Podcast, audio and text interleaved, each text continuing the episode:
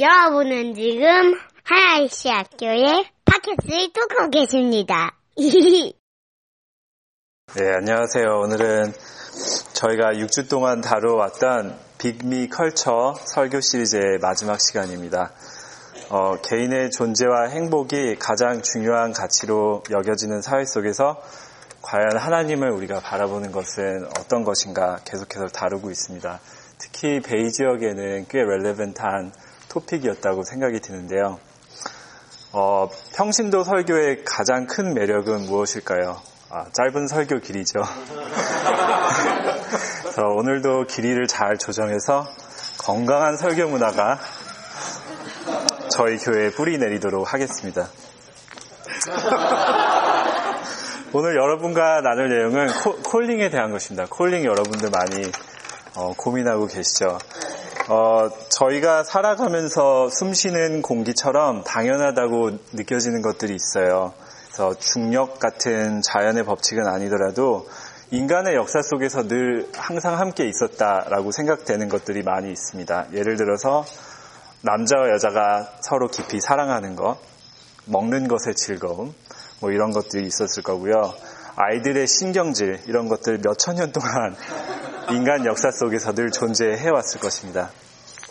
그런데 우리가 너무 당연하다고 느끼는 이런 많은 것들 중에서도 어, 가만히 살펴보면 역사가 꽤 짧은 것이 있어요. 그래서 아 이거는 항상 있었을 것 같은데 가만히 좀 역사를 이렇게 찾아보면 뭐 역사가 100년밖에 안 됐다던가 50년밖에 안 됐다던가 이런 거죠.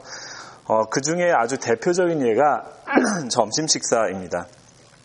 점심 식사가 어떤 특정한 뭐 12시, 뭐 12시 반 이렇게 시간으로 정해져서 밀, 밀 타임이 되기까지에는 어, 한 150년 전에 시작됐다고 합니다. 그래서 그 전에는 정해진 시간이 없고 틈틈이 이렇게 뭐 주머니에 있는 스낵을 꺼, 내 먹는다던가 아니면 노동하다가 브레이크 타임에 뭐 잠깐 뭘 먹는다던가 이런 것이었고요. 그런데 전기가 발견되고 industrial revolution이 생기면서 노동의 시간이 길어졌고 왜냐하면 등불이 생겼으니까 어 그래서 하루 중간에 식사를 하지 않으면은 배가 너무 고프게 돼서 이 점심 식사 문화가 하루의 중간에 딱 이렇게 자리를 잡게 된 거예요. 근데 이렇게 쭉 따져 보면은 뭐 AD 0년부터 점심 식사가 쭉 있었던 게 아니라 150년밖에 안 된 거예요. 이거 정말 놀라운 사실입니다. 그래서 저 같은 엔지니어는 9시에 회사에 출근을 해서 이메일 좀 체크하고 어, 이메일 체크 다음에 뭐 미팅 한두 개 하다가 컴파일 몇 개 돌려놓으면은 이제 점심시간을 기다리는 그런 엔지니어인데요.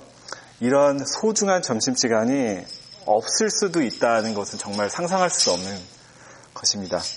그래서 이런 원리로 어, 저희 사회에서 되게 당연하다고 느껴지는 많은 것들이 과연 이렇게 조금만 따져보고 역사를 따져보면은 그렇게 오래되지 않은 것들이 있습니다. 이것은 사회가 정해놓은 암묵적인 어그리멘트들 어, 중에서도 어, 많이 있는 일들입니다. 그래서 그거를 우리가 수도 펄메넨트하다고 부를 수 있습니다. 저희가 6주 동안 다루어왔던 그 빅미 컬처 나라는 한 존재가 이 세상을 보는 것에 중심이 되는 이 사고, 사고의 이 프레임도 어디서든 어렵지 않게 지금 베이 지역이나 아니면 미국 전체에서 아주 쉽게 찾아볼 수 있지만 조금만 이렇게 페이지를 거슬러 올라가면은 그렇게 오래되지 않은 역사를 가지고 있습니다.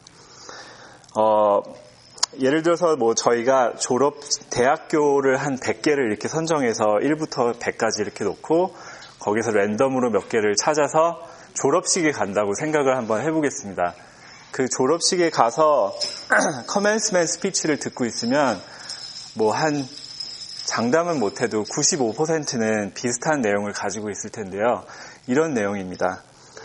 Stay true to your passion. 그리고 영어 발음이 안 좋아요.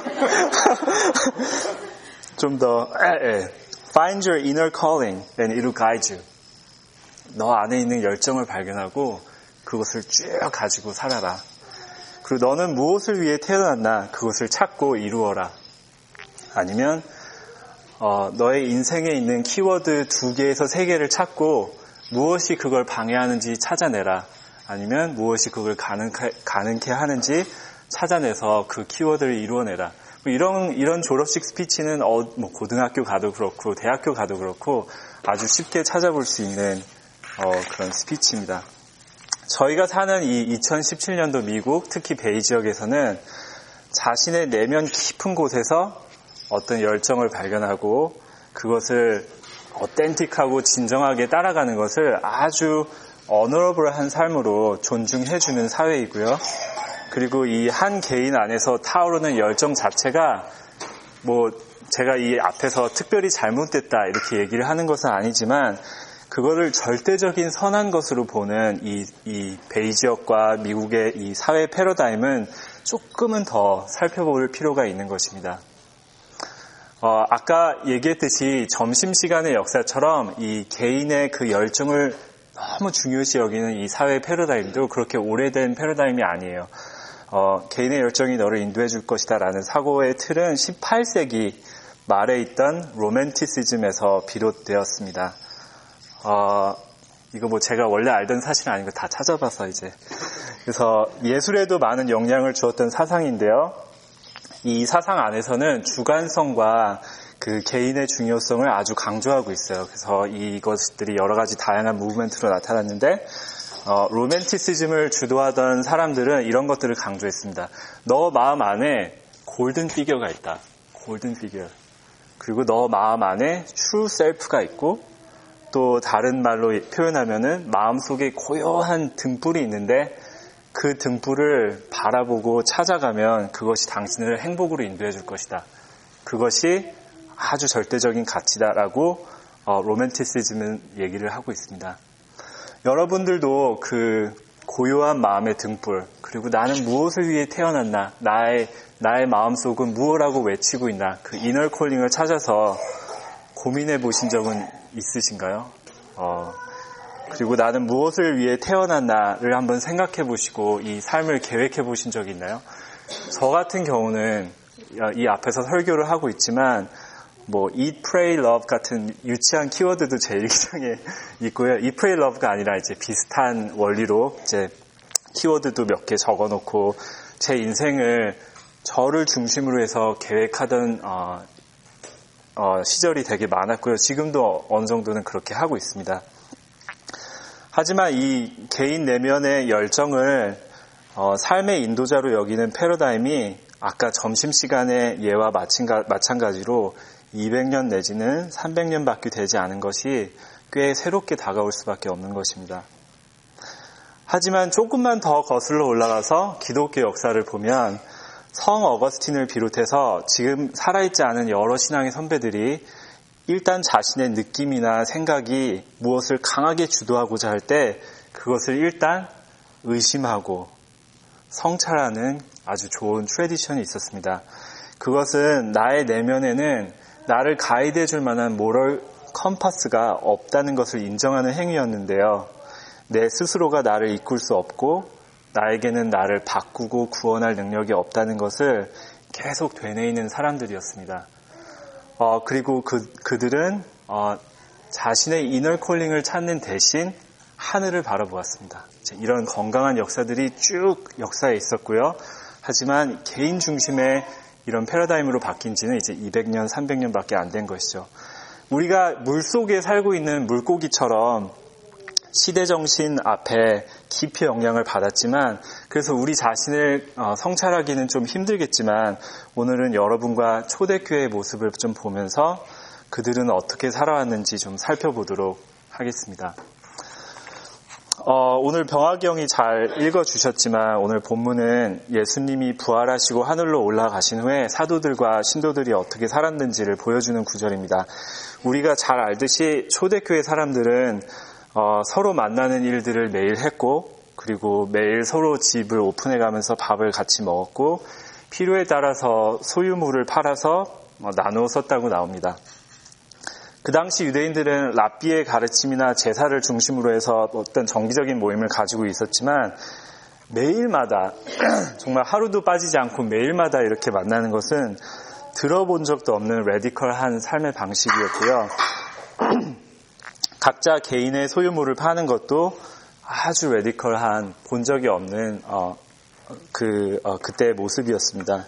지금으로 따지자면 어느 한 가정이 레이오프를 당해서 아주 힘들어 하고 있는데 뭐 내 테슬라를 판다던가 아니면 뭐 차를 팔아서 그 가정의 충족을 해주는 것이죠. 이런 이런 모습은 정말 순수한 마음으로 사랑하는 마음이 아니면 어, 있을 수 없는 일이었던 것 같습니다. 그래서 저희가 초대교회 얘기를 할 때 항상 반사적으로 이런 질문을 하게 돼요. 왜 우리는 그렇게 살지 못하는가? 아니면 지금도 우리 지금부터 우리라도 이렇게 그렇게 나누고 매일 같이 모이면서 살자 이런 적용을 이렇게 오토매틱으로 하게 되는데요. 오늘은 그 삶의 형태를 우리에게 좀 매핑하기보다는 좀 다른 질문에 집중해 보도록 하겠습니다. 그것은 왜 우리는 그렇게 살지 못하는가 이런 질문보다는 무엇이 그들을 그런 레디컬한 삶을 살도록 선택하게 만들었는가입니다. 분명히 로마 통치와 유대인들의 관습 속에서 숨죽이면서 살고 있는 개개인의 사람들인데 어떻게 해서 이런 레디컬한 삶을 살게 되었는가를 보는 것이 먼저 필요하겠습니다. 그 질문을 풀어보는 구절로 43절을 함께 생각해 볼까 합니다. 사도행전 2장 어, 43절에는 모든 사람들에게 두려운 마음이 생겼다. Everyone kept feeling a sense of awe 라고 어, 나오고 있습니다. 바로 다음 구절에 믿는 사람들이라고 또 다른 부류의 사람을 표현하는 걸 보면 여기에 있는 그 모든 사람이라는 표현은 예루살렘에 있는 유대인 전체를 얘기하는 것입니다. 무엇인가가 그 일어났는데 예루살렘 전체 유대 사람들을 퍼즈하게 만들고 어, 콜렉티브하게 잠깐 서서 경이로움을 모두가 경험하고 있는 것입니다. 오늘 말씀에도 나왔지만 3천 명이 믿었다 그랬는데 그 당시 바리새인 사람들이 예루살렘에 한 6천 명 정도 있었습니다. 6천 명인데 뭐 3천 명이 믿고 이 사이즈를 보면 몇만 명밖에 살고 있지 않은 예루살렘에서는 아주 모두가 다, 다 함께 무슨 일이 일어난 건 아니야? 평소와는 다른데? 이런 어, 어를 느끼고 있는 것입니다. 사도행전 2장의 조금 전 부분을 보면은 이 경이로움에 대한 배경이 나옵니다. 어, 오순절에 모인 사람들에게 성령이 임했던 사건과 그것을 보는 모든 사람들에게 베드로가 했던 설교입니다. 성령이 막 임해가지고 막 사람들이 방언을 하고 막 난리 법석이 났는데 베드로의 목소리는 엄숙했다고 적혀 있습니다. 사도 베드로도 이렇게 좀 이렇게 막 방언이 막 나오고 성령이 임하시고 그래서 정신은 좀 없었지만 어, 숙연하고 엄숙하게 이 사건을 해석할 수 있는 능력이 그 자리에 있어서 한 가지 띠으로 이 자리를 어, 그 자리를 해석하는 설교를 합니다. 어, 그것을 베드로는 예수님의 죽으심과 부활하심으로 풀어냈습니다. 어, 베드로의 설교의 그 에키스 내용은 이런 것이었어요. 예수께서 죽임을 당하셨다.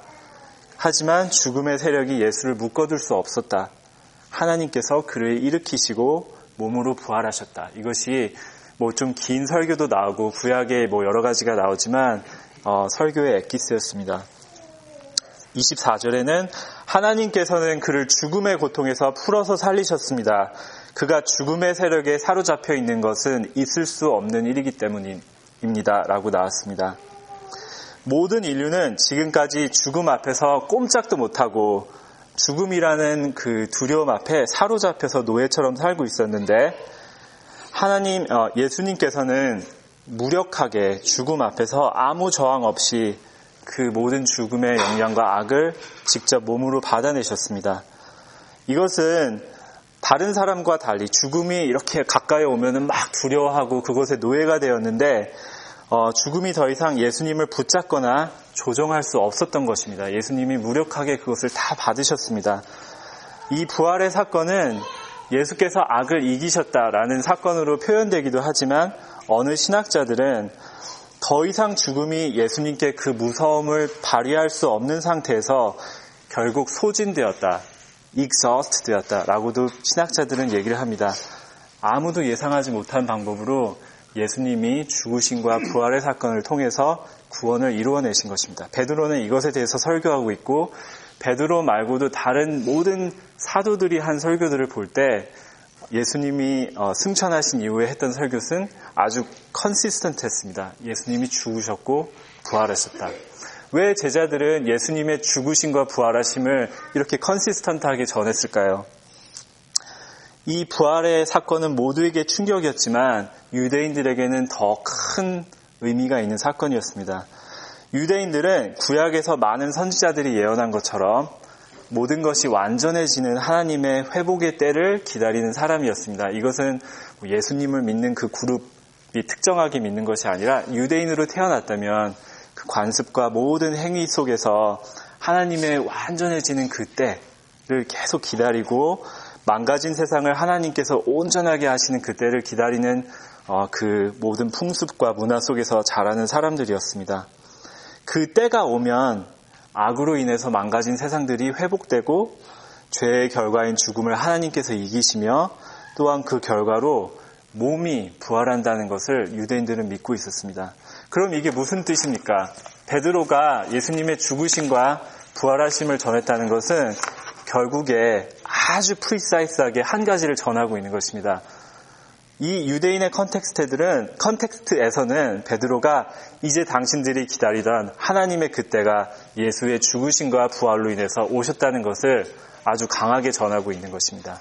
거기에 이렇게 가로 열고 그래서 예, 하나님의 나라가 온 거야라고는 적혀 있지 않지만 유대인들이 이것을 읽었을 경우에는 아주 강하고 프리사이스한 하나님 나라의 선포였던 것입니다.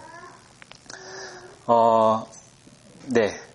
그리고 예수님의 부활하심은 그 하나님의 때의 시작을 알리는 첫 열매와 같은 것입니다. 그래, 예수님께서 부활하셨지. 이제 하나님의 나라가 시작된 거야. 라고 베드로는 지금 설교하고 있는 것입니다. 그 당시 일어났던 여러 가지 현상들, 뭐 방언도 있고 성령의 역사심, 사도들의 병 고침, 그리고 그 밖에 다른 표적들도 있었지만 결국 그것은 모두 한 방향을 가리키는 사인포스트와 같았습니다. 하나님의 나라가 이제 여기에 임한 것이다.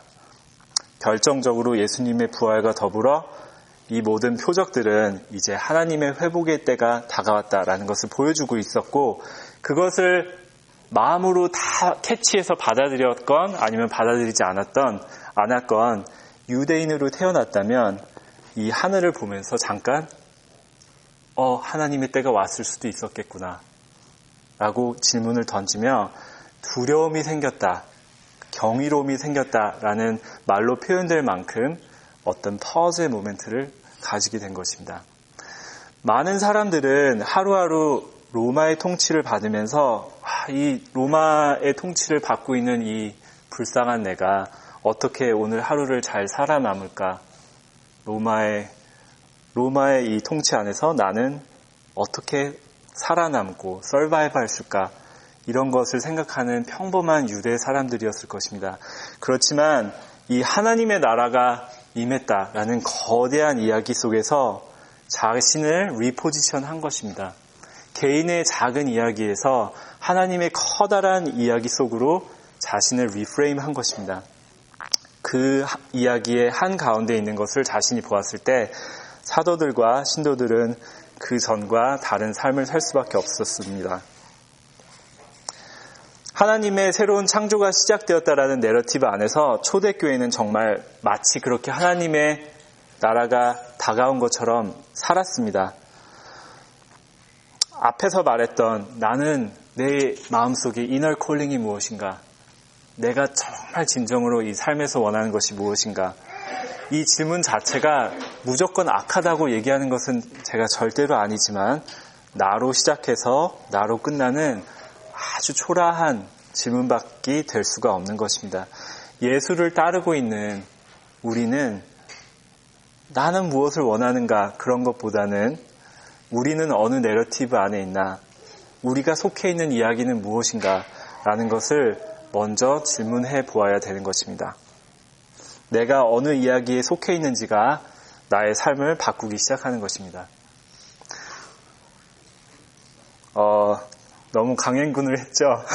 그래서 너무 진지해지는 것 같아서 좀 illustration으로 들어가도록 하겠습니다. 어, 제가 막 hand wave를 많이 할 때는 이렇게 좀 흥분했다는 건데 저도 마음을 좀 가라앉히고 내가 어떤 이야기 안에 들어가 있는가가 좀 추상적으로 들릴 수 있어요. 그래서 좀 아주 유치하고 plain한 예로 바꾸어서 좀 설명을 해보도록 하겠습니다. 이 illustration은 내가 어느 이야기에 속해 있는가가 나의 삶을 바꾼다라는 걸 좀 쉬운 언어로 표현해 보려는 저의 유치한 노력이니까 재미없어도 좀 들어주세요. 저는 중학교 때 미국에 와서 이민자의 가정에서 자랐어요. 그래서 동네마다 좀 다르겠지만 저희는 농구를 안 하면 아무 데도 끼지 못했어요. 아주 심각한 일이었고 농구 실력이 저 같은 소년에게는 아주 강한 social status symbol 같은 것이 되었습니다. 이것은 수학팀에 들면 인기가 instantly 없어지는 원리와 아주 비슷했어요. 저는 수학팀도 하고 발명팀도 했는데 그나마 농구를 열심히 하는으로써 조금 만회할 수 있었습니다. 특별히 저의 주변의 한국 형들은 이 농구를 아주 진지하게 생각했고 그래서 농구를 잘할 수 있도록 동생들을 이렇게 데리고 다니면서 멘토링도 해주고 그리고 이렇게 지목해서 너는 나의 제자야 그리고 이렇게 데리고 다녔습니다. 저도 어떤 한 명이 이름도 기억해요. 성국이 형이라는 형이었는데 그 형이 두 명을 제자로 키웠는데 그 중에 제가 제가 이제 한 명이었습니다. 제가 저희가 늘 가서 농구를 하는 코트가 있었는데 밤에 불이 켜졌어요. 동전을 넣으면 12시까지 불이 켜져서 밥을 먹고 계속 농구만 하는 시절이 있었는데 그곳에는 여러 ethnic group이 모여서 농구를 했습니다. 형들과 가서 필리핀들, 필리핀 사람들도 이기고, 히스패닉 사람들도 이기고, 백인 사람들도 이기고, 이렇게 막 되게 승승장구하면서 농구 실력이 늘어갈 때인데요. 아무도 얘기하지 않는, 아무도 겨루어 보려고 하지 않는 그룹이 하나 있었습니다. 누구일까요? 이게 흑인 형제들이었는데. 흑인 형제들이 농구를 하면은 그 자신감 있는 형들도 갑자기 사이드 라인에서 서서 이렇게 고개를 끄덕이며 바라보기만 했습니다. 저희가 그때 고등학생이었는데 흑인 그룹에서는 벌써 덩크슛을 하는 사람들이 나오기 시작했습니다. 덩크슛을 고등학생 때 보면은 정말 경이롭습니다. 그리고 무섭기까지 해서 감히 그 사람들에게 우리 풀코트 한번 뛰어볼까? 그런 얘기를 할 수가 없었습니다. 그러던 어느 날 저는 그 자리에 없었는데 전설 같은 이상한 소식이 전해졌어요. 그것은 우리 에이스 형들이 용기를 내서 흑인들과 풀코트 농구를 한번 뛰었는데 몇 번은 졌지만 정말 목숨을 걸고 열심히 뛴 결과 한 번 이겼다는 소식이었어요. 그 소식은 저 또래 애들에게 그 제자 그 애들에게 너무 큰 충격이었습니다. 흑인들에게 농구를 이겼다니. 그 사건은 우리 또래에게 다른 내러티브를 제공했습니다. 이런 레토릭이 우리 안에 있었어요. 우리가 이민 와서 농구를 좀 늦게 시작했지만 열심히 하면 이제 두려워할 상대가 없다. 그 이상한 레토릭이 우리 안에 있었습니다. 그리고 그 이야기가 너무 힘이 돼서 정말 더 미친 듯이 밥도 안 먹고 농구를 했던 기억이 납니다. 이것은 제가 과장을 너무 잘하는데요. 흑인들에게 농구를 이길 수 있는 시대가 시작된 것입니다. 그 이야기 안에 저희를 reposition 한 것입니다. 어느 이야기 안에 들어있는가가 그 사람의 behavior를 많이 바꾸죠. 초대교회는 어, 하나님의 큰 내러티브 안에서 자신의 뭐 로마 시대에서 어떻게 살아갈까 이것이 아니라 하나님의 큰 내러티브 안에서 자신들의 삶을 재해석했습니다. 예수님의 죽으심과 부활을 통해 하나님의 새로운 창조가 세상에 다가온 것을 믿고 그렇게 살아냈습니다. 말씀에 나온 하나님의 새로운 창조는 모든 것을 다시 갈아엎고 싹 다시 갈아엎고 리셋 버튼을 눌러서 다시 시작하는 것이 아니라 지금 피조 세계에 있는 모든 것들을 통해서 하나님이 다시 회복해 나가시는 어, 새로운 창조의 재창조의 일인 것입니다. 그것은 마치 물이 자연을 restore 해 가듯이 성령과 함께 하나님이 지금도 일하고 계시는 어, 원리입니다. 마치 우리가 동쪽에 보면 Mission Peak이 여름에는 노란색으로 해서 풀들이 자라나지 않고 있다가 비가 오고 그 restorative power가 그 잔디에 이렇게 깔아지면은 물을 통해서 그 잔디가 파랗게 살아나는 것을 여러분 매해마다 보실 것입니다. 그 restore 되는 그 파란색이 여러분께서 하나님의 그 새로운 창조의 일하심의 reminder가 되기를 원합니다. 어떤 자연의 현상뿐만 아니라 어, 사람들의 마음과 사람들의 살아가는 모습들도 하나님께서 새로운 창조를 통해 변화시켜 가고 계시고 일하시고 계십니다.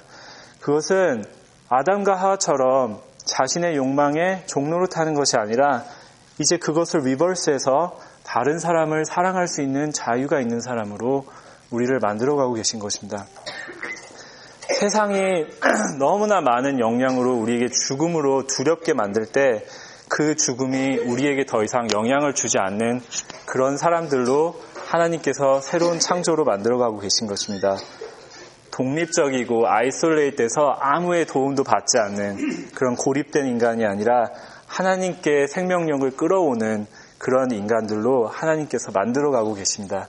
이 새 창조는 지금도 일어나고 있고 죄로 인해서 망가진 모든 영역의 것들을 하나님께서 reverse하고 계신 새, 새 창조에 하나님이 어, 계속 인볼브 되고 계신 것입니다. 그렇다면 우리는 그런 하나님의 새 창조의 대상이 되기도 하고 또 가장 빛이 필요한 어두움 한가운데 살면서 그냥 어두움 한가운데 그냥 저희들이 서 있으면서 하나님이 누구신지 세상에 드러내기도 하면서 살아가는 것입니다. 이 하나님의 새 창조의 내러티브 안에 있을 때 우리를 인도하시는 것은 나를 최대화하고 나를 극대화하는 inner calling, 내 안에 있는 열정, 내가 어떻게 살아갈 것인가, 내 마음의 등불, 이런 것들이 우리를 가이드하는 것이 아니라 inner calling보다는 그 더 멀리에 있고 더 크게 있는 하나님이 열어주시는 situation, situational calling 안에서 우리가 하루하루를 살아가는 것입니다. situational calling이라고 제가 그냥 어, phrase로 만들어 봤는데요. 이런 것은 이런 것입니다. 내가 있는 환경 속에서 하나님이 혹시 일하고 계시는 건 아닌가 하고 유심히 지켜보고 그것이 비록 나의 열정과 관심과는 조금 distance가 있더라도 겸손하게 하나님을 바라면서 동참하는 것입니다. 또 내 삶이 허비되는 것 같고 의미가 없고 망가져 있는 삶의 터전에서 어, 내 삶이 있다고 하더라도 그 자리를 지키며 어둠 속에서 묵묵히 하나님을 드러내는 것입니다. 그리고 사랑할 수 있는 모든 기회에 뜨겁게 참여하는 것입니다. 이, 이 시츄에이셔널 콜링 안에서 하나님이 열어주시는 길에 길에 겸손히 순종하면서 걸어서 들어가는 것입니다. 잠깐만 멈추고 생각해 보시기 바랍니다. 나의 마음속에 있는 등불, 이널 콜링을 따라가는 삶과 하나님의 내러티브 안에 있는 삶은 얼마나 다릅니까? 말씀을 마치도록 하겠습니다. 우리는 예수님의 증인입니다. 음, 흔히, 흔히 우리가 증인이라고 얘기하면 믿지 않는 사람에게 얼마나 뭐 아팔라제릭하게 예수님을 잘 설명하는가 뭐 이제 이런 식으로 증인에 대해서 생각을 하게 되는데요. 그보다 더 중요한 것은 우리 교회 안에서 서로에게 증인이 되는 것입니다. 제가 수찬이를 바라보면서 예수님의 살아계심을 윈네스하고 느낄 수 있어야 되고요. 그리고 하엘이가 윤희를 바라보면서 하나님 나라가 임했다는 것을 알아갈 수 있어야 합니다. 어, 증인으로 살아갈 때 우리가 예수의 흔적, marks of Jesus, marks of Christ를 조금씩 지니게 됩니다. 예수님은 못자국과 창자국이 있었지만 어, 분명히 내 마음속에는 이렇게 이렇게 살아가고 싶은데 다른 alternative narrative를 살아가고 있기 때문에 그런 삶을 포기하게 되고 또 그렇게 살면서 우리의 몸과 마음과 인격의 흔적들과 자국들과 흉터들이 남게 되는 것입니다. 조직 폭력배들은 자신의 몸에 있는 어, 문신과 칼자국들을 서로에게 이렇게 보여주죠. 그러면서 이거는 내가 그때 한번 담궈져서 여기에 있는 흉터는 이런 거고 등에 있는 것은 이런 것이고 이런 식으로 흉터를 보여주면서 서로의 의리를 확인하기도 하고 그들의 용맹을 확인하며 마음을 다짐합니다. 제가 이렇게 따로 들 예가 없어서 이 얘기를 들었지만 아주 적절한 일러스트레이션인 것입니다. 우리는 나보다 큰 하나님의 narrative를 살아가면서 나의 몸과 인격과 being 전체에 어떤 흔적들과 흉터들과 자국들이 남게 됩니다. 그리고 우리가 서로에게 있는 그 흉터와 자국들을 보면서 Marks of Christ를 보면서 서로에게 더 증인이 되는 것입니다. 그 사람은 정말 사랑하기 힘든 사람인데 너무 내가 상처를 받아가면서 아프지만 노력해서 사랑했어. 그때 받았던 상처들이 여기 아직도 남아있어. 직장에서 정말 부당한 대우를 받고 있었는데 나보다 더 힘들어하는 부하 직원과 그 자리에 계속 남아있었어. 그때 내 커리어도 이렇게 주춤해서 지금까지 아직 회복이 안 된 이걸 봐봐. 정말 허비되고 다 퍼줘야 되는 관계 같았는데 기도하면서 그 사람이랑 계속 같이 있었어. 아직도 그때 고생한 것이 내 얼굴 주름살과 흰머리에 남아있지. 이게 나의 Marks of Christ야.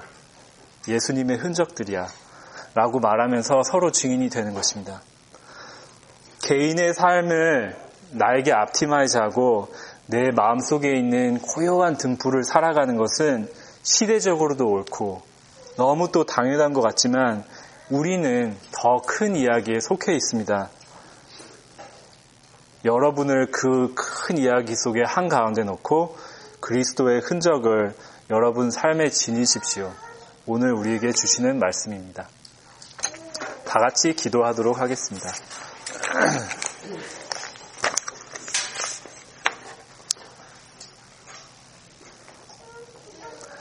오늘 뭐 여러 가지 말씀을 나눴지만 어, 자신의 열정을 확인하는 것이 절대적으로 나쁘다고 얘기를 하는 것은 아닙니다. 하지만 여러분들이 만약에 어떤 이너 콜링과 열정을 따라가는 것이 큰 기준이 되었다면 아 과연 나는 하나님의 더 큰 내러티브 안에 속해 있지 않는가라는 한번 생각해 보시고 또 내가 그 삶을 살아가면서 예수의 흔적을 지니고 있는가?